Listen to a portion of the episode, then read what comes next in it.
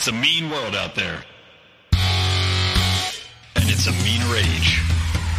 Let's change the culture. Let's change the way we think about this world. Let's have a hell of a time doing it. Welcome to Mean Age Daydream, a home for comedy, a home for some politics, and a daydream of a world that doesn't suck. I'm Brian McWilliams. Welcome to this mad world.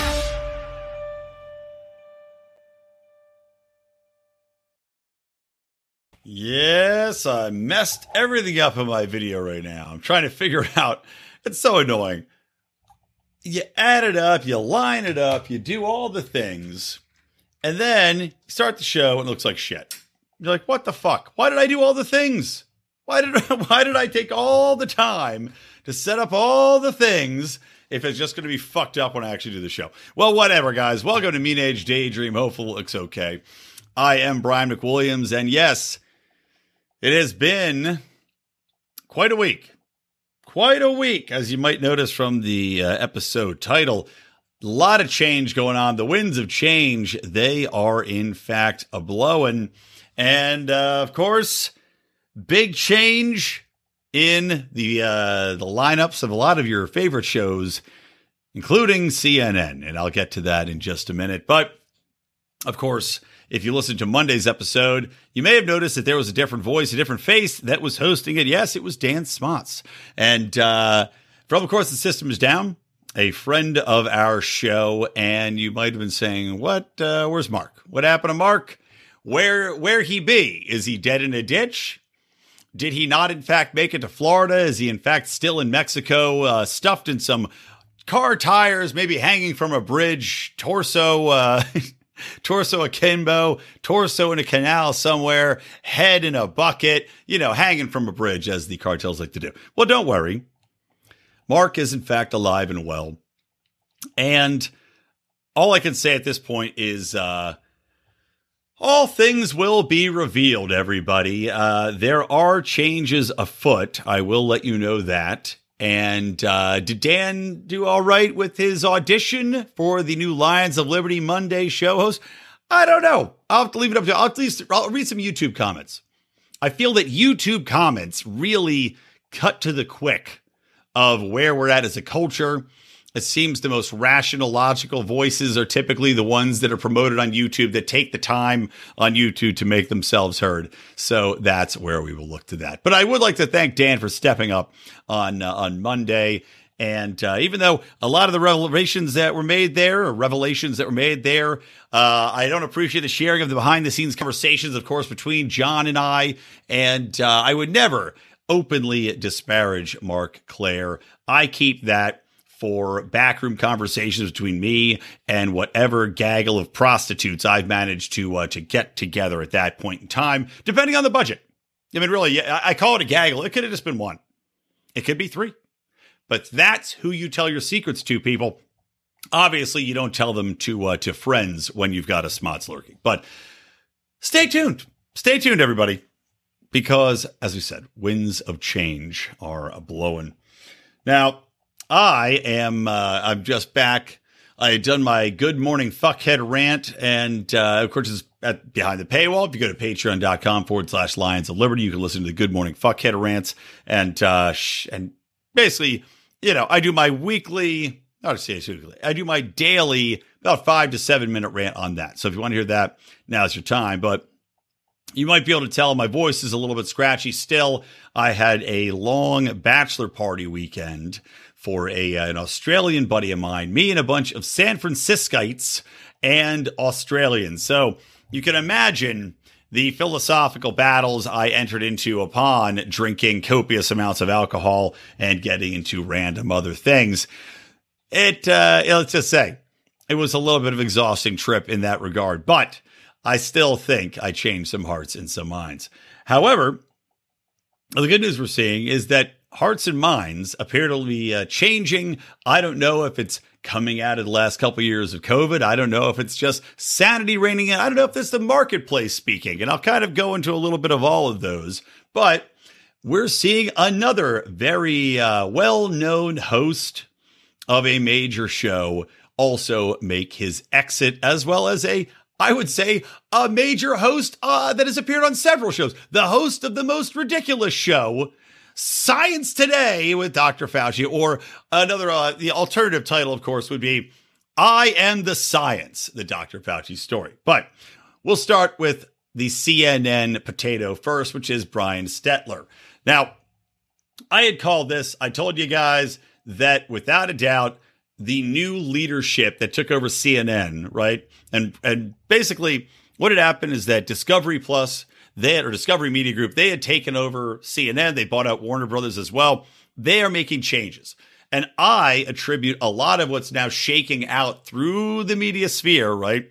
From CNN through to Warner Brothers canceling the Batwoman or the Batgirl movie, right? Putting that, kicking it to the dumpster, even though it was a $90 million movie, right? And that's before all the post production stuff. But still, the fact they're willing to kick it to the curb after testing it with audiences and saying, wow, people aren't into this.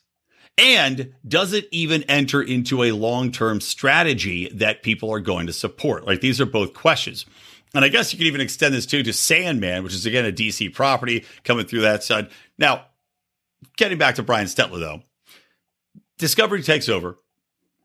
They say outwardly, and I talked about this several months ago, they want to change it. They want to get back to the brand that they once were, right? And I can remember back in the day, maybe I'm foolish for thinking this, but back in the day, I did in fact view CNN as the most reliable right? I, ironically, the most reliable of the name, the named network. Like you knew MSNBC was leftist garbage. You knew Fox was pretty much rightist garbage. CNN had positioned themselves as the middle. You tuned in there if you thought you were going to get unpropagandized news. Now, Trump broke all of their brains, as it did with so many other people. Just absolutely ruined the network, destroyed them. Jeff Zucker, who was leading it, you know, Jeff Zucker would come over from Disney maybe it's again the Disney mentality of coming over from LA because CNN notably was based in Atlanta for uh, the longest time. I think it still is based in Atlanta primarily. So you weren't in one of these major network hubs. Granted, Atlanta's I'm sure a little bit left, but you're still you're a left leaning network in the South. That's where it all started up, right? CNN was a Turner own. Ted Turner created this network. So they started out probably saying, look, we have to appeal to everybody. We're based here so we know we have viewers here that think a certain way. We know a lot of the producers here are thinking a certain way, but we know we have a national audience to appeal to. So let's make sure we thread the needle.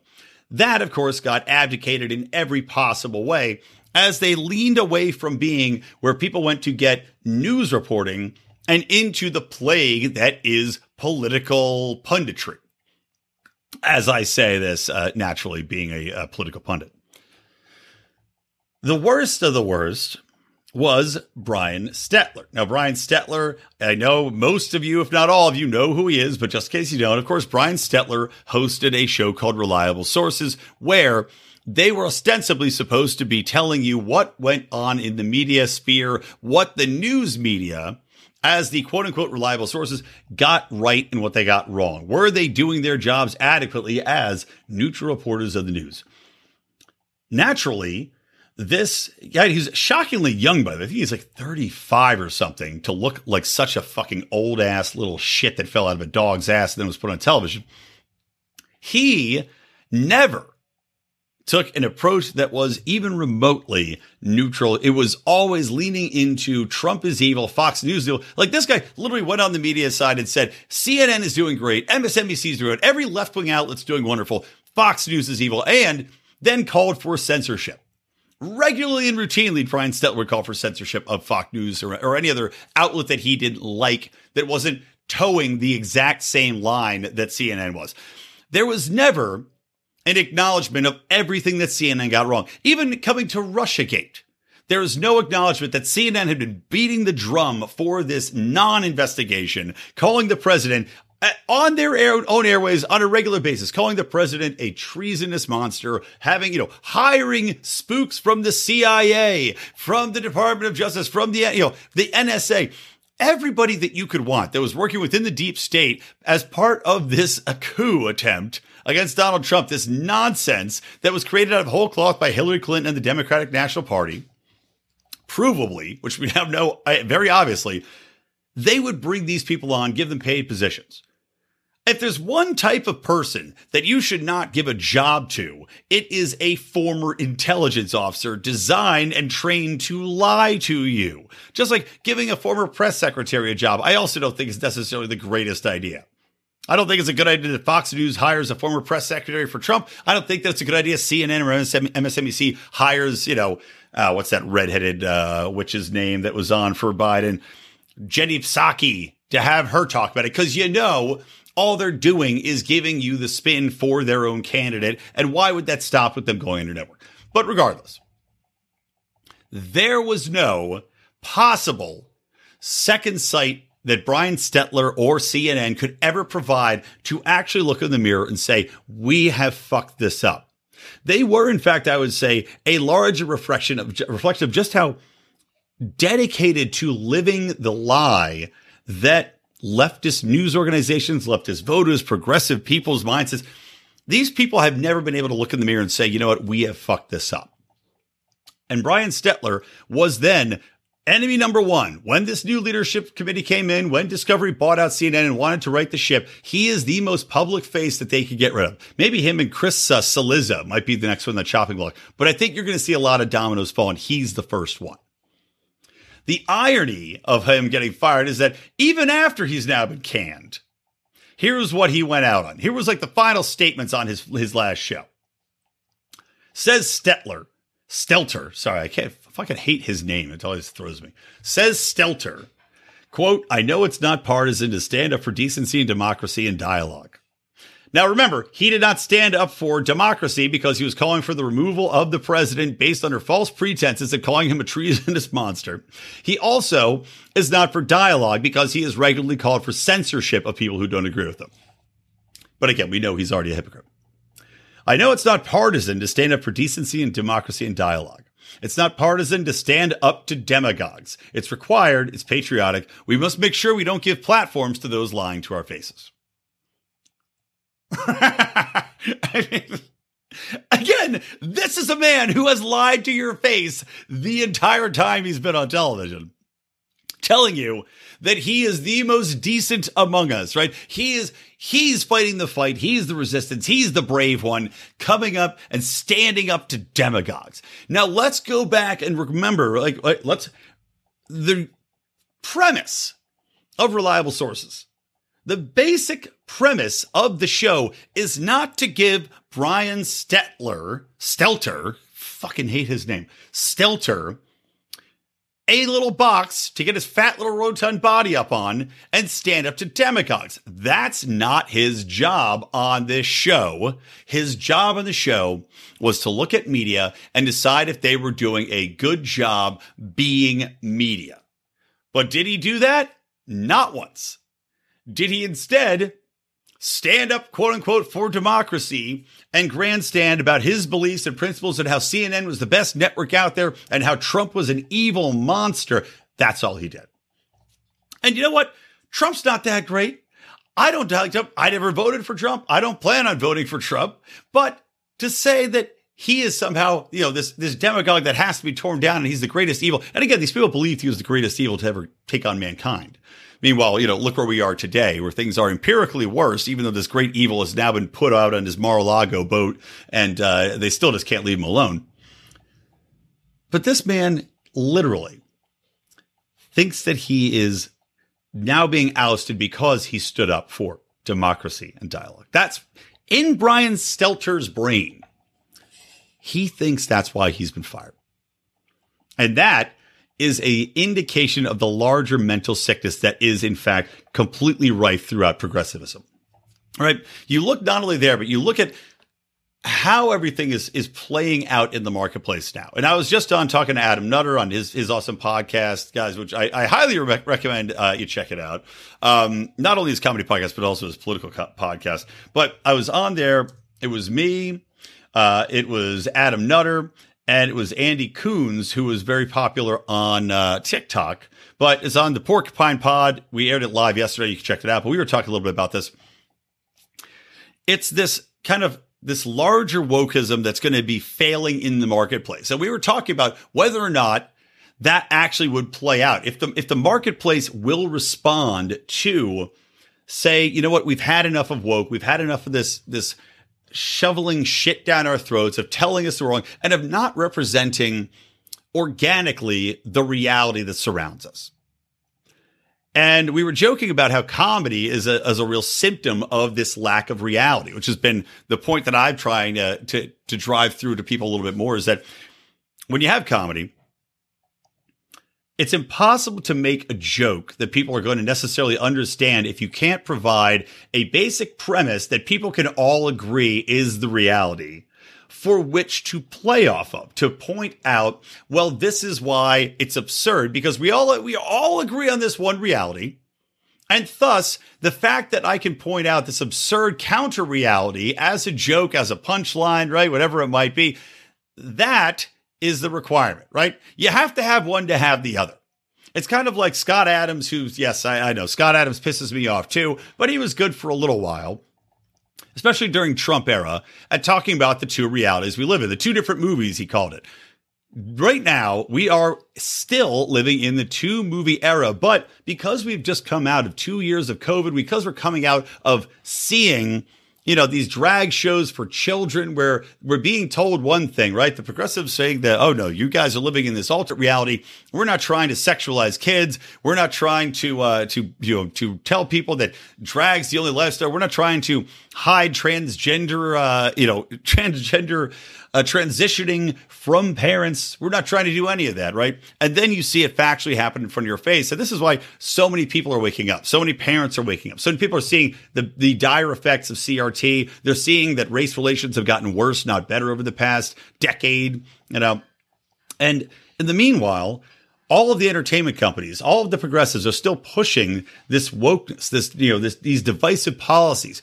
They're pushing in an inorganic message to try to adjust the way in which everyone in the world thinks. But the issue is their reality to them is that these things have to be fought for because they are the most pressing, evil, monstrous things in the world.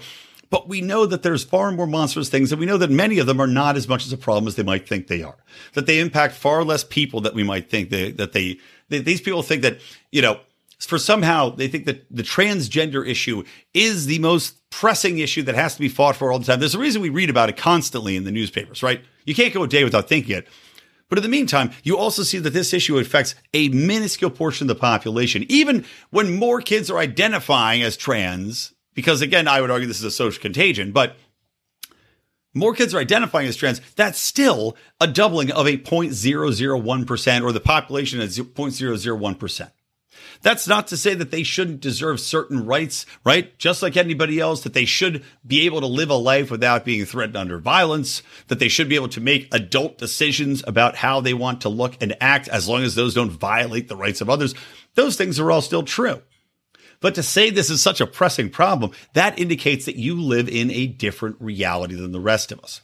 And now, when they're pushing through all of this new content where they're gender swapping roles from people, right? They're they're swapping out Batman for Batgirl. They're swapping out Superman for Supergirl. They're you know they're changing the the colors of people. They're changing the sexualities of people. They're introducing Superman's son is gay, which flopped miserably, and they canceled that entire series after like three episodes. To them, this reality exists and that they have to fight for it and that they think that more people actually believe the shit that they're pitching.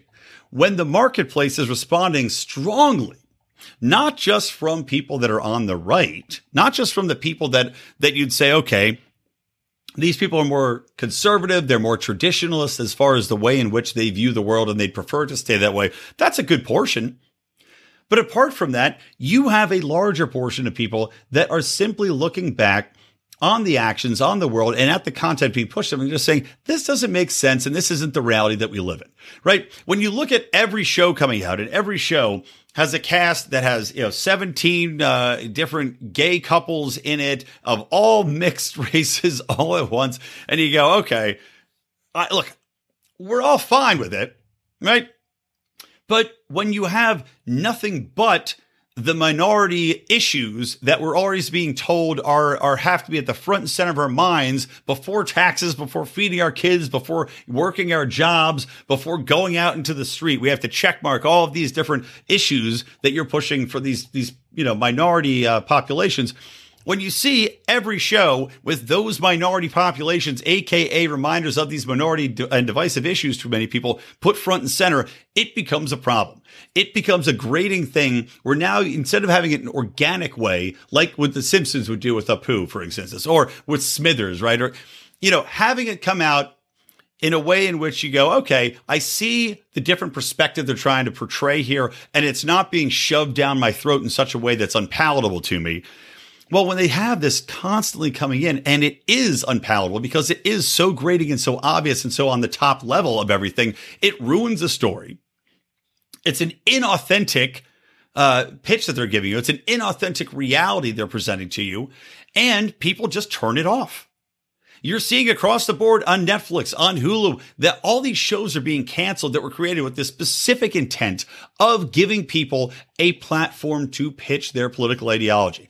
I already talked about Q-Force, which was this, you know, this show about an all gay slash trans slash whatever force within the CIA that, of course, was designed to make you feel bad because they said that they were all being ignored by the CIA and they were marginalized individuals, blah, blah, blah. It's too on the nose for what you're trying to do. You have to start with the content first and then build in the organic nature and lessons based upon character development that people can get into. When you start from a place of you have to appreciate these characters because they are gay or trans or a lesbian or a woman of color. And you start from zero saying you're not allowed to critique these people. You have to appreciate them because they fit this category and check this box. People are going to say, fuck no. And you're seeing it play out. You're seeing it with Stelter being fired. You're seeing it with the Batgirl movie being canceled. You're seeing it with Hulu and all these other places, you know, like Disney that are now not having such, you know, overt political advertisements on their streaming platforms that have ads. You're going to see it filter through in the vast majority of cultures. I'm telling you, I'm seeing it play out in front of my eyes right now. And I think that means the winds are blowing the other way. It doesn't mean that we should stop talking about gay issues. It doesn't mean we should stop talking about the trans uh, issue. It doesn't mean we should necessarily stop talking about race.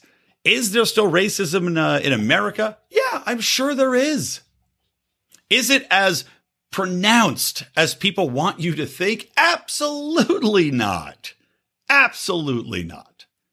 Is it as big a problem in this country as it is in many of the other European or Scandinavian nations that we're told have such better conditions and that we should be guilty for not adopting their, their practices and their socialism and all this other bullshit that they tell us causes inequity among us here, here at home?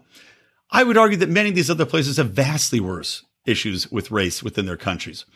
But we're being told that we are uniquely evil in this regard and it's got to be the most important thing. Whereas the relations between people are probably going to be better if we don't always harp on these things and drive them home and beat each other over the heads with them because instead there are bigger problems. There are bigger fish to fry. There are economic woes. There's troubles. And tell you what, you're going to have a much more concrete and relationship building conversation with your minority neighbor or your gay neighbor or your trans neighbor, whatever it might be, if you're not going up and saying, Hey, how's your dick flip surgery going today? I know that's a big issue for all you trans people.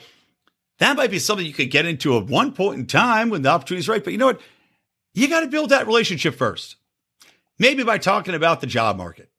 Maybe talking about how much mileage your car gets and how they're trying to fuck over all of us by forcing through this EV subsidy that, as I had mentioned in my previous episodes, does nothing but basically hand out a subsidy to the uh, the battery manufacturers here in America and, and force through again.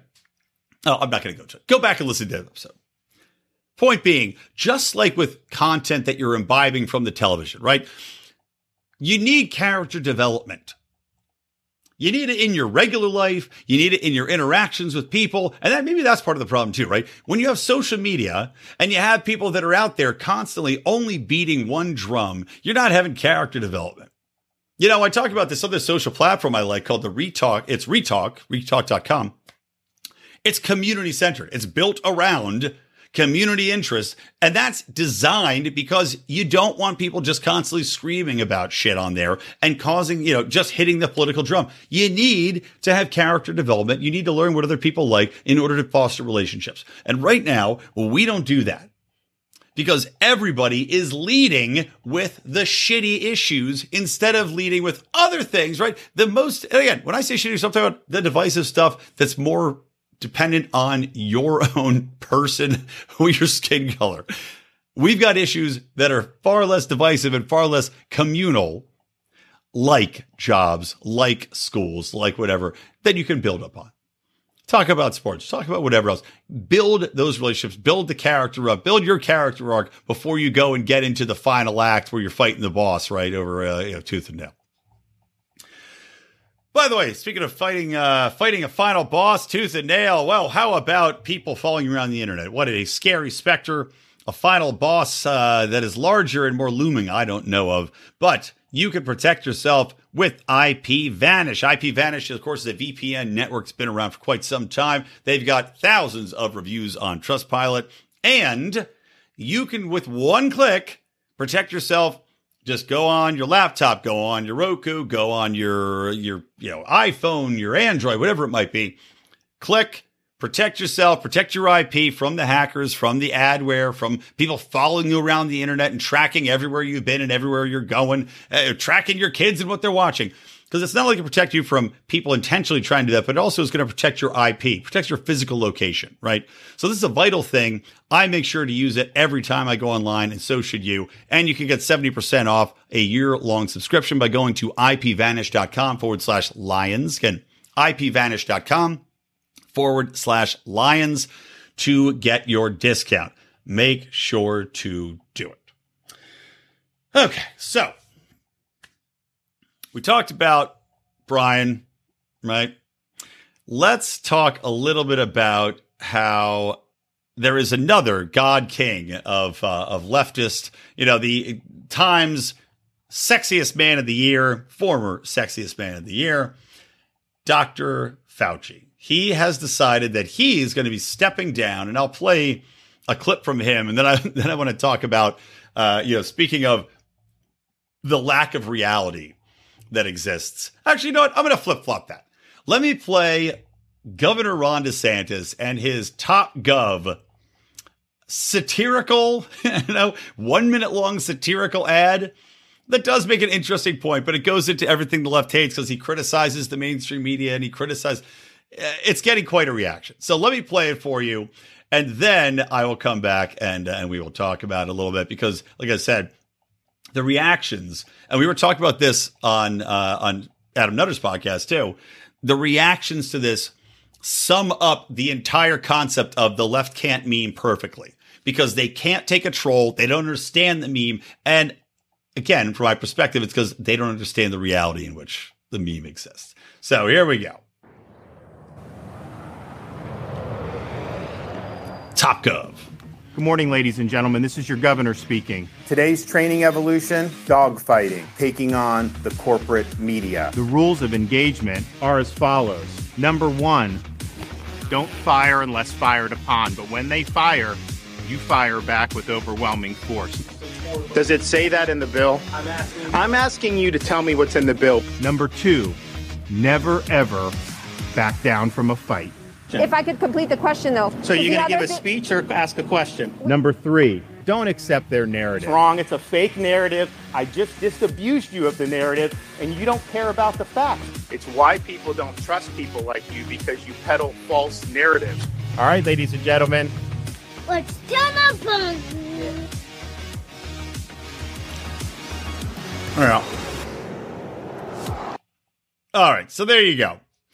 That is the Ron DeSantis Top Gov ad, right? That has literally blown up the leftist internet. It's all over Twitter, and it has gotten such a reaction from progressives that you would think that he had actually gotten in a fighter plane, that he had flown to the nearest, you know, homeless shelter and just bombed it to ash. It's unfucking believable the reactions that people have had. And one guy, I only, I only responded to one guy on Twitter about this because I could have said it to literally a million people, but this guy, this this dumb asshole, I can't remember his name, but he's like, you know, Greg whatever is boosted. And he's got, you know, uh, he's got a large following for a guy that's just the biggest leftist dipshit shell. But he tweeted out that Ron DeSantis is trying to convince people. Actually, here, let me, I'll, I'll, I'll literally click. I'll read you the exact quote verbatim. Ron DeSantis never flew anything faster than Microsoft Word as a Navy lawyer, and now he wants his supporters to think he's a fighter pilot because he's held press conferences. Now, my response to that is yes, of course. He's literally trying to convince people that he is a fighter pilot. You nailed it, buddy. Like that's Now I know this guy that tweeted that initial thing out. I know he also does not literally think that Ron DeSantis is trying to convince people he's a fighter pilot, but it certainly seems that that's the point he's making. And this has been a continued emphasis from all these leftists. I've seen it in about 50 different tweets today, which is them saying Ron DeSantis was a lawyer in the Navy. Um, so pff, owned. Okay. That's not the fucking point. it's they're they're taking it as though number one, at no point does Ron DeSantis ever say, I was a Navy pilot. At no point in the ad does Ron DeSantis say, I was in the Navy. At no point does he say, I was a lawyer. There's no point does he, he doesn't reference anything about a military career as, you know, as a starting point for any of this shit. It is literally a one minute ad based upon the most popular film that has been in theaters. I don't even know how long. I haven't even seen if Maverick's the you know the top grossing one of all time yet. I think it might be because it was a mega hit that's still in theaters and people are still going to see it. He's simply building a video meme based upon a popular movie and putting a I don't know somewhat clever, somewhat cringe spin on it right? As as the best memes sometimes are, right? Half cringe, half clever, top gov. It's pretty good. I'm not gonna lie to you. It's a good concept. The rules of engagement. That's what the whole movie is based around, right? Them sitting around, they're arguing constantly about the rules of engagement. Where's the flight deck at? If you, if you haven't seen the movie, you know, how many, what's the altitude that you can engage the enemy on when you're practicing dogfighting? And Ron DeSantis is saying, well, we're in there fighting. He's, you know, like text fighter to 555 5555, whatever it fucking might be. He's emphasizing that he is taking people on and he's trying to give you the rules of engagement he fights by. Great. Good shit. To try to say, well, here's why. Excuse me, but Ron DeSantis was never a naval pilot. it completely inhabits a different reality. And like, you're giving them. It's it's literally Ron DeSantis did this not only to raise money and get people's support, but he did this knowing that this would be the exact reaction from the left, that they would not be able to simply roll their eyes and go, all right, get the fuck out of here, whatever, which is what the response should be. If you're a leftist, that's my advice to you. Here's your rules of engagement. When shit, when shit like this comes out that you don't like, instead of diving deep and trying to nerd it up and point out exactly factually how his history might not allow him to be a, a real fighter pilot, here's what you do. You roll your eyes, you go, ah, what a goober, and you move on. If anything, you should mock how, you know, it's a little bit awkward because Ron DeSantis isn't an actor. Or you can mock that he's no Tom Cruise, or maybe even lean into it and say that much like Tom Cruise, I wish that Ron DeSantis did his own stunts in this movie because it would have a much different outcome. How about that, leftists? How about you make a joke about it rather than putting on your dork glasses and talking about how factually, mm, actually, this would never happen because he was a lawyer in the Navy it leans in so hard to the left not being able to meme and to the left literally buying into every troll that's ever been put out there. Donald Trump was a troll. He knew the power of trolling, and Ron DeSantis took a page out of his book and he gave it to you guys, and you lapped it up.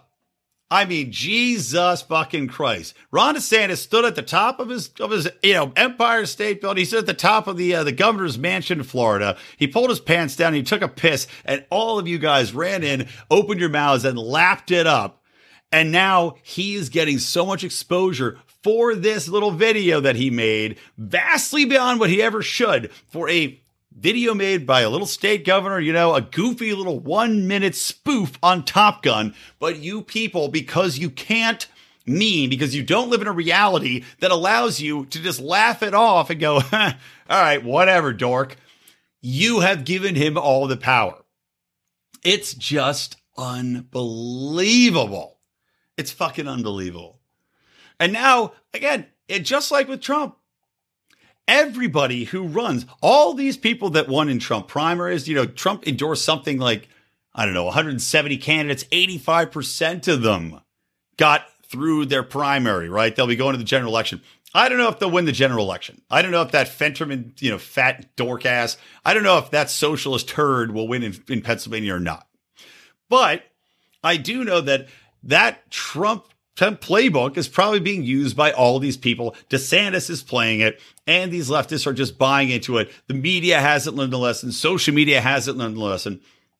The left can't meme, and apparently they can't think. But that also comes around to the fact that they can't take a joke. Not only do they not understand the joke because they don't imbibe, they don't, they don't have it the same reality as anybody else that's making them. They can't take it either. So instead of just not understanding it, they have to intentionally lean into the fact that they don't understand it, echoing it around so that everybody who potentially could now gets it and make themselves more stupid in the process. I just, it's just wow. I mean, it's it's shocking to look at it and break it down and just see how this thing just plays out perfectly every single time. Just wow. All right, let's go back to Fauci. Enough on DeSantis. Although, by the way, it's also very funny that Liz Cheney. uh, By the way, I'm not saying that just leftists live in a reality where they they can't understand what's going on around them because clearly Liz Cheney also lives in that reality. Liz Cheney, who now I will call uh, Labraham Lincoln because she she compared herself to Abraham Lincoln uh, in her res- resignation speech, where she, by the way, got beaten so badly. She lost something like 68% to 26% or something. Like for a sitting senator, got beaten so badly had the whole establishment behind her as a Cheney, right? The entire neocon establishment is behind this piece of shit. The entire anti Trump world is behind her. And she gets beaten like a redheaded stepchild so badly that she doesn't even, but, but again, she lives in a different reality. In her reality, she still might have a, a shot at being president. And how do we know that? Oh, because she did a speech resigning saying, well, much like Abraham Lincoln, a very well known president, I also lost a primary. But unlike Lincoln, uh, she got beaten so badly that there is, you know, blood and tampon drippings uh, leading all the way back to the car, back to Cheney Mansion. But I mean, goddamn, to compare herself to Lincoln again, Abraham Lincoln, mm, unbelievable. So let's talk about Fauci. Wrap the show up on some Fauciness. Let me make sure there wasn't anything else I want to talk about here. Oh, God. We'll wrap up on Fauci. How about this one? Just, you know, I was talking about education being a unifier for people to actually bring them back to reality, uh, the dangers that a lot of their kids are facing from the educational environment, from being uh, indoctrinated into specific ways of thinking, being told that they're victims. Well, guess what? Some of them are victims, and I guarantee they're not being told about this. So 100, oh, let's say, is from Fox News, at least 181 K through 12 educators were charged with sex crimes in the first half, half of 2022. 140%, uh, sorry, 140 of the arrests, or 77%, involved alleged sex crimes against students. That is not great. Um, you know, when we talk about educators, obviously we can't say the G R O O M E R S word anymore. They'll get they'll get real mad at you for that. Can't use, you can say, let's talk about the groom and what I was at a bachelor party. The groom in the wedding, not this guy. He's not a, uh, you know, G R O O M E R S, but, you know, we can't, we can't uh, extend that word anymore. But we talk about the issues here, right? Not only the indoctrination issues, not only Catholic schools in you know in Brooklyn having drag queen day in the church and all that. Yeah, not that to me that that cross dressing is evil or a sin, in my opinion. I mean, I'm not very religious in general, but the indoctrination, the sexualization of children, of the youth, and the dangers that can bring. You don't want to extend, you know, I don't think it's fair to extend to any profession or group and say, look, all of you are uh, have a predilection for uh, pedophilia because it's simply not true. My mother was a second grade teacher for you know 35, 40 years. But when you do have 181 teachers charged with sex crimes just in the first half of this year, that is highly worrying. Maybe these kids are just too sexy. I don't know. But, you know, maybe this is going part and parcel with a little bit of what people are concerned about.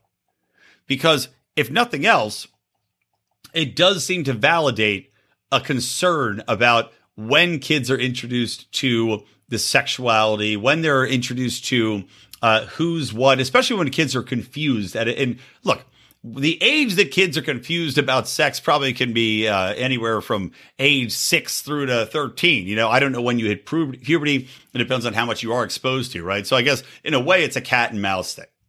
When are they getting confused about sex? Well, probably when they start knowing about it.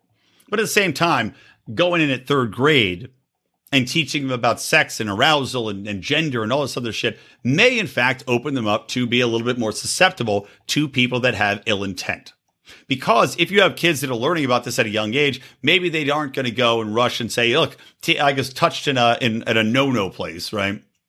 As most adults might tell their kids, if anybody touches you in your no-no place, come and tell me immediately. Maybe now they're not so afraid of that. Maybe because the teacher that's telling them about the no-no places and what they actually are and what they should become and what they mean, because those people that are telling them this are in fact the same people that are probably more likely to do something about it with them or take advantage of their position of power to sexually molest these kids. 181 teachers out of a nation of teachers is not a lot of, of teachers, by the way. So let me just say that right now. It's not a lot. But it certainly is a lot more than, let's say, construction workers. It's certainly not 181 people that are publicists uh, or podcasters that were arrested for sex crimes in the first half of 2022. And that's where it becomes concerning as as small of a percentage of the overall teacher population in the United States as this might be, and taking into account this is the ones we know about. I'm sure there are probably twice, four times as many that you don't know about happening. So let's you know times this by four, but it's still a small amount compared to the national amount of teachers. But that being said, like, like I'm making a point here compared to the construction workers union compared to the publicists of america compared to the uh, the airline hosts of america well a pretty glaring indication that something is pretty fucked up here. And the fact that so many teachers do not have the oversight because unions refuse to allow them to be fired, allow them to be questioned, allow them to be punished, allow them to be, you know, really have the type of oversight that we would crave or want, especially if we're talking, you know, for us, people that look at virtually every industry and argue that it should be privatized. That is highly concerning because so many kids. I mean, you want to talk about who's most likely being taken advantage of, who's most likely being abused. Odds are it's going to be the kids that are in fact at the most risk. It's probably going to be those exact persons that the left will tell you they care most about that the teachers unions will change all of their literature to talk about, you know, diversity and inclusion and equity and the black populations and the gay populations, the trans. The kids that are most at risk, the poorest, the kids that are most insecure, the kids that are probably uh, most vulnerable that they want to tell you about those are the kids that always are the ones that they take advantage of. Those are the ones that are the easiest targets. So there is definitely something fucked up here. And there's definitely a lot to worry about, especially as these two things start to merge together a little bit more. All right, let's wrap up on Fauci. And uh, yeah, Fauci's out, guys.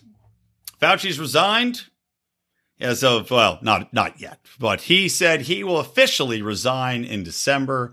And one of the things I love here is he's talking about how he's going to peace out and move on.